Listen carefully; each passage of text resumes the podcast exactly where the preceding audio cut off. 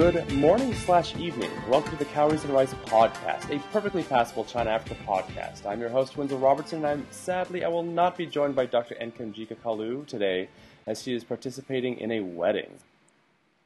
Today's episode is brought to you by our sponsor, African Development Jobs. African Development Jobs, a site run by Nino Arduro, seeks to connect development workers with professional development resources and work opportunities in Africa. On a quest to help diversify development, it highlights the voices and issues of Africans and the diaspora in the field. It is also the best site for finding employment in the development field in Africa that I know of. Today's pod is a continuation of our discussion with Professor Howard French over his new phenomenal China Africa book, China's Second Continent How a Million Migrants Are Building a New Empire in Africa. We are going to dive right in and continue our conversation from the previous podcast. If you would like a more substantive introduction for Professor French or a discussion of the book, please listen to part one of this series. And with that, here we go. Nkrumah was was was a huge fan of, of China. I mean Mao Mao era China, and, and actually we this pod we had a discussion based on Nkrumah's version of neo imperialism on on the China Africa relationship. I would I, I want to push back a little bit uh, on some of the stuff that you said because um, I I do ha- I have seen a lot of instances of, of African governments picking and choosing different aspects of the China Africa relationship to suit their own ends.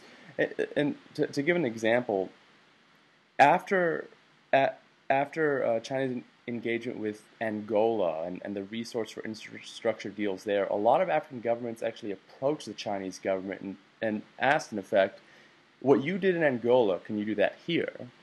Uh, and and there are a lot of instances when an African government they'll ask for a project and they'll give the specification they're looking for, which actually generally when whenever there's particularly bad Chinese construction, which can be chalked up to to the Chinese on, on occasion, but sometimes it's because the African government doesn't have the sort of capacity. They don't have road engineers to know that the road they're asking for is going to last for five years.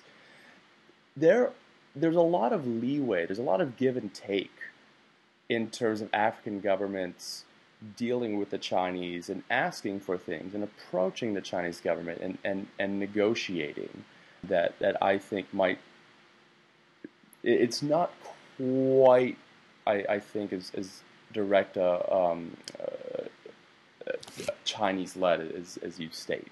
But that, well, that so a, a, few things, Winslow. So you know, when the when the West was highly interested in Africa and at the height of Western neo imperial neo colonialism, there were plenty of Western I'm sorry of African governments that were very eager to do business with the West and that went to Paris and to London. They would convene in Paris. Forty African presidents would go sit, you know, uh, at the table with Francois Mitterrand or something like that. And people like Houphouët-Boigny would go and petition the French to build this or to do that. That doesn't mean that it's not neo neocolonialism. Good point. It doesn't. It's not. It's not because you know an African government asked the Chinese to do something that it's not neo neocolonialism. That's irrelevant. It's it's it's about the power relationship and about the availability of alternatives. Um, and you know, I think I've made my point in those regards. People are free to disagree with me if they if they don't buy my argument, but that's my argument.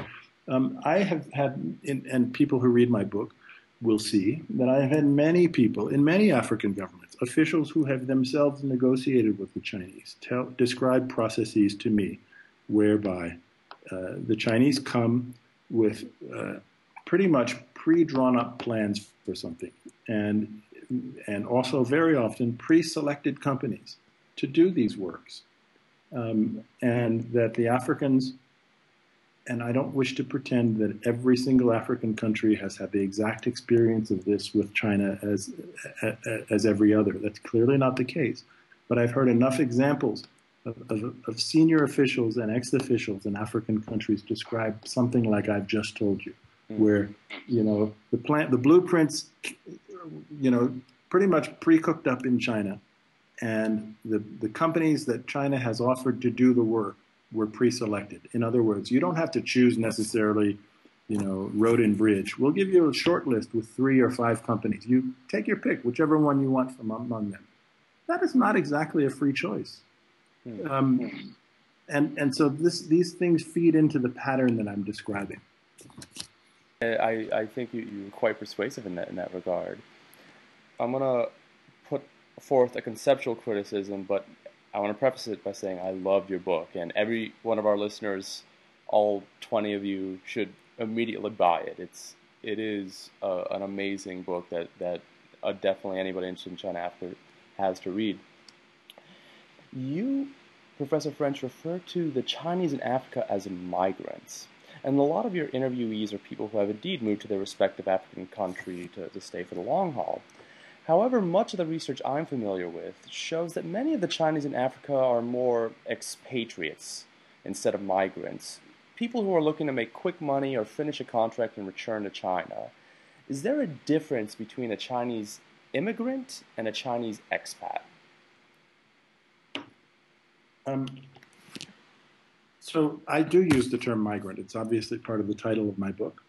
Uh, and for me, if you go set up a country, a company in a foreign country, uh, you uproot yourself from where you lived, and you take all of your savings. And I saw example after example after example of this in my reporting. And you go set up a company for yourself, or a business for yourself, or a farm for yourself in a foreign country. You are a migrant. Period. Whether you stay, end up having a great experience and it makes you wish to stay forever, or you end up staying for 20 years, or you end up staying for 10 years, or if you end up staying for one year because you failed and or you decided you hated it or whatever. In each of those instances, in my view, you were a migrant. You took every bit of human and financial capital you had available to you and rolled the dice and took your chances on making a life for yourself in a foreign country. That for me is a, a pretty good definition of migration. I I completely agree. But what about um, Chinese contractors who who are in for a, a, a two year contract to to build a, a, stadium? They don't rep, they, they don't figure in my book. The only people like that who figure in my book are the people who arrived under those circumstances and decided they wished to stay. And they talk about in my book how they decided to stay. So if they decided to stay, what are they except for migrants? Um, to, in terms of the word expat, I mean, it's a word that didn't even occur to me. An expat for me has a kind of a, a very particular connotation that has to do with, in my own sense of it, uh, you know, uh, work for a company where you're sent overseas for a very sharply, clearly delim- delim- delimited period of time. Uh, and those are not the people that I'm dealing with in my book. And I don't think that people like that represent a very big piece of the number that's described in the title of my book. So, out of the, the million migrants, the myth, the mythical million, I like to call it, because it's essentially an improvable number, and we have no idea. Although it, it could it, it could very well be more. How much of that million, if if you want to hazard a guess, are migrants or people who are, are expatriates, as I just posited? Um, I'm not going to get into a numbers game with you because I think the empirical work on this topic is is is, non, is non-existent. Um, uh, I only have my own anecdotal sense of it, and I use the word anecdotal advisedly. I'm not embarrassed about anecdote, uh, but that's all I've got. And uh, my sense, my own sense, as I've said, I think in the epilogue, is that there's probably many more than a million Chinese people in Africa. My own sort of back of the envelope guess, and I emphasize again, guess, would be closer to 2 million than to 1 million. Um, uh, I don't think that expats, as I have defined them, is uh, uh, the biggest piece of that. I think migrants, and I, I, I, can repeat how I define migrant for you. A migrant is somebody who rolls the dice and tries to make a life in a foreign country under their own auspices. Okay. I will state that the Chinese government is not fond of Chinese actors in Africa outside of their control. And so basically, every Chinese ambassador will privately complain about law breaking Chinese individuals. Uh, it's it's the easiest way to elicit a sigh from them. If the Chinese government itself is ambivalent about Chinese migration to Africa, what does that mean for your thesis in terms of a, an imperial project? Doesn't mean anything. Um, you know, so if, you know, you said it's the easiest way to elicit a sigh from a Chinese ambassador. It's also the easiest way to excuse oneself for responsibility for anything. Oh, we don't like this. We, of course, we're as upset about this as you are. Those terrible Chinese who are running around breaking the laws. Of course, we don't approve of that. Um, you know, you have to be a little more sophisticated than that. You, you, I don't take my own government or any other government's rhetoric at face value. Um, you know, what a Chinese ambassador, or for that matter, an American ambassador says about, you know, the behavior of his or her people isn't uh, typically a very important gauge of reality for me. Um, I've already told you that I did not believe that, you know, the people in the Politburo or the Central Committee had a meeting where they sat around the table and said, how do we get a million Chinese people in Africa? Um, I do not believe that there was ever a discussion at, at anything like that level in China. That doesn't mean that the presence of a million or two million or eventually five or 20 million Chinese people in Africa does not service the interests at a number of levels of the Chinese nation. Even if the people who, in, at, in, in their individual lives, don't think of themselves that way. They are creating networks of trade and human relations and finance uh, and soft power, and all sorts of other things that flow that have the potential of flowing very powerfully back to China in, in ways that reinforce China's position in Africa and in the world. So the fact that a Chinese ambassador says, "Look, we don't have, we don't approve of this, or we don't approve of them, or we have nothing to do with this, or this isn't us," that that's irrelevant to me. Fair enough. Last question. Could you talk about access. What was it like as a foreigner to talk to so many Chinese people about the China-Africa relationship? Were you accused of being a spy at all, which is a fairly common accusation for researchers in this field? Listen, I you know I, I first wrote about this topic from Shanghai when I was the Times bureau chief there, and um, so you know I've been following it pretty carefully ever since then, and I became aware very early of a, of a common line uh, in a lot of Western reporting, either an explicit line that was written in the way that I'm going to describe, or or or something that you could read between the lines that wasn't said explicitly. That that is a bit like, if I may be permitted to be a, a try to be funny, like the the line of the Chinese ambassador that you just mentioned. You know, the sigh. The, and the line in the Western journalism says something to the effect that oh, because of communications problems, we couldn't get any Chinese people to talk to us about their lives or about their presence or about China or about any of this. Therefore, they go on and they editorialize about what, whatever it is that they thought or, you know, may even have preconceived of before they arrived on the scene. I was determined I wasn't going to do that. I was going to talk to Chinese people. I wasn't going to, you know, we've talked about ambassadors, and I did do, do speak in the course of my work to a few ambassadors here and there but I didn't want to. I you know I didn't want this to be a book about what officials say. I wanted it to be a book about what people say, real people, um, and that for me as a journalist is the most valuable kind of material. Uh, that is the basic matrix without which, for me, uh, in narrative long fiction, you don't really have anything.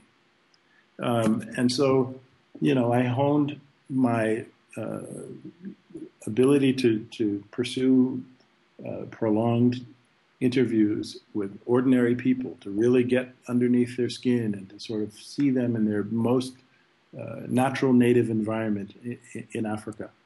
Uh, before I even began this book, with a book of my book of photography in Shanghai, Disappearing Shanghai, where I essentially, um, you know, I spent an entire summer knock, knocking on the doors of strangers in poor and working class neighborhoods of central Shanghai, and and kind of bidding myself into the houses and getting people to accept my presence and to let me obviously not a chinese person right take pictures of them mm-hmm. while they go about their lives in the most natural possible way um, you know if you want to have something genuine you can't accept the excuse that people won't, won't talk to you. You can't accept the excuse that people will only talk to you in a highly prescripted kind of formal way. You have to find a way to get past that.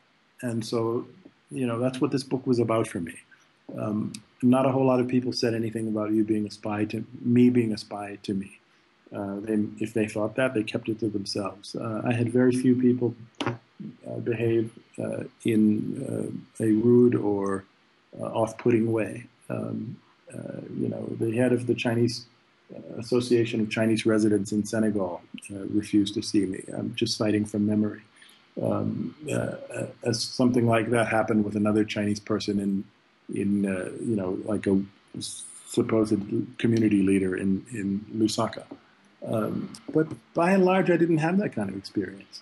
You know, I would call people up, I would speak to them in Chinese, uh, I would write them emails. They see my names in Chinese. I didn't pretend to be Chinese, but they so wow, here's a guy. You know, he's got a he's speaking Chinese. He's got a Chinese name. He sounds, you know, pretty good in the language. He's yeah, okay, let's see. And next thing you know, you're drinking tea with them, or you're eating a meal with them, or you're in a car with them, driving to their place, or you're, you know, spending time on their farm, or what have you it's not as I mean I don't mean to say that every journalist is going to necessarily have you know X number of years of Chinese language beforehand as I did, but but but it's not as hard as people have made it made it out to be. You know, Chinese people are people, and people are willing to talk about stuff. If you have the patience and persistence and technique that's needed to kind of do your journalism. That's a that's a really fantastic point. Can I ask the the actual final, final question. You t- featured voices from almost every walk of life. Why did you talk to so many different people? And was this something that you planned from the outset? It, your book is one of the few China Africa books that does this, and, and what really adds to its quality.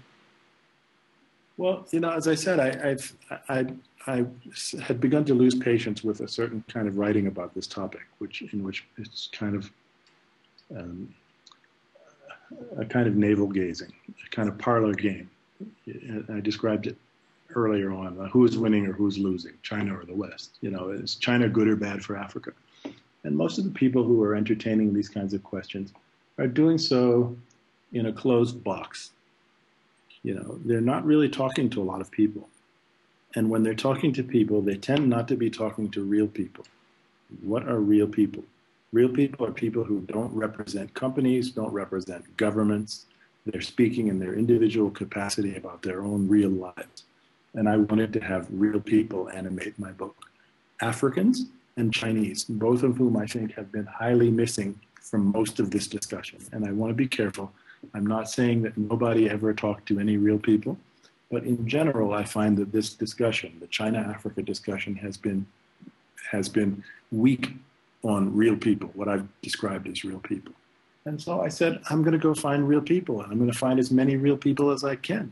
And how many people I talked to in the end it was largely fun- a function of my budget. My budget means means two two things: how much money I could afford to spend, lingering in, in place after place and how much time I could afford to spend off academic calendar reporting my book.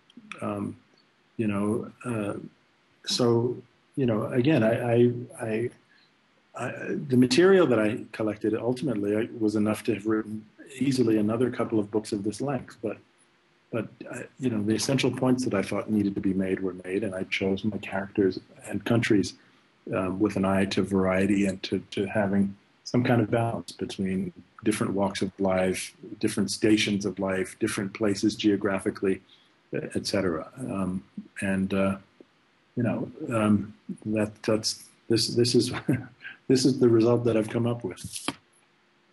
I well, you, you should be proud. You, you did a damn fine job. I was I I, I loved it. it. It was like reading you know Shadow of the Sun, only a China Africa version let's move on to, to recommendations. Professor French, do you have anything to recommend to our listeners? So I was in West Africa just um, a couple of weeks ago. Uh, very happily went spent time in Ghana um, first, and then in, in, Nigeria, in Accra and Lagos, respectively. Um, and I kind of cut my teeth as a journalist.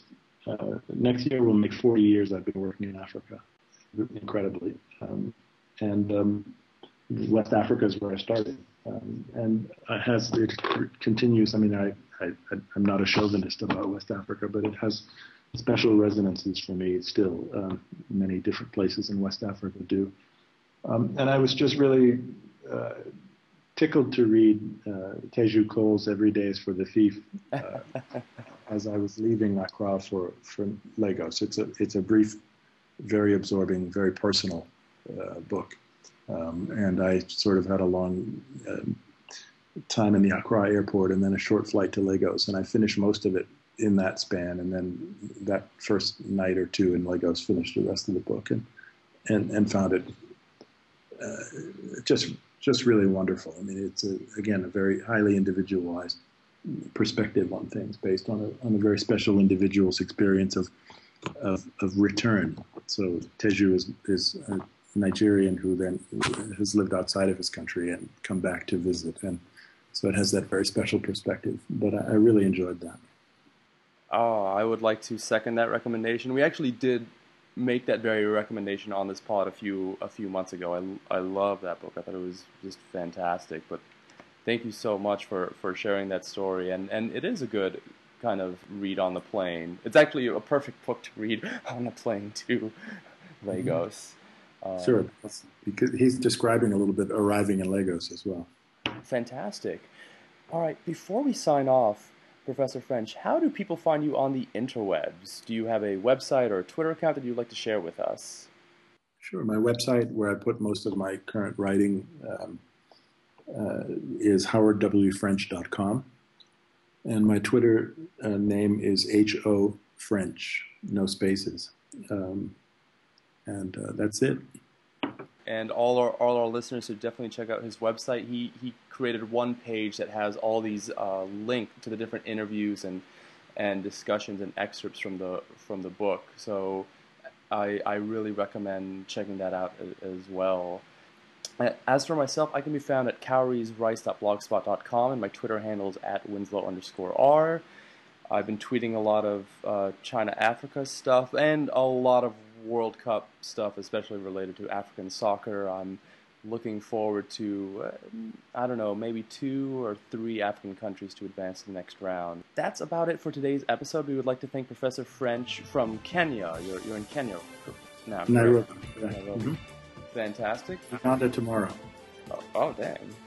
Well, we'd like to thank you so very much for joining us this evening, and as well as African Development Jobs for sponsoring us. This podcast can be found on SoundCloud, Stitcher, and iTunes. We have applied to put it up on the BlackBerry Network, but we'll, they'll get back to us. We hope to reach more media platforms in the future, so any one that our listeners recommend, we will, we will try our hand at. We would also like to thank Mighty Mike Pulse Recordings for composing the theme song. And thank you, dear listener, for giving us your time. Take care.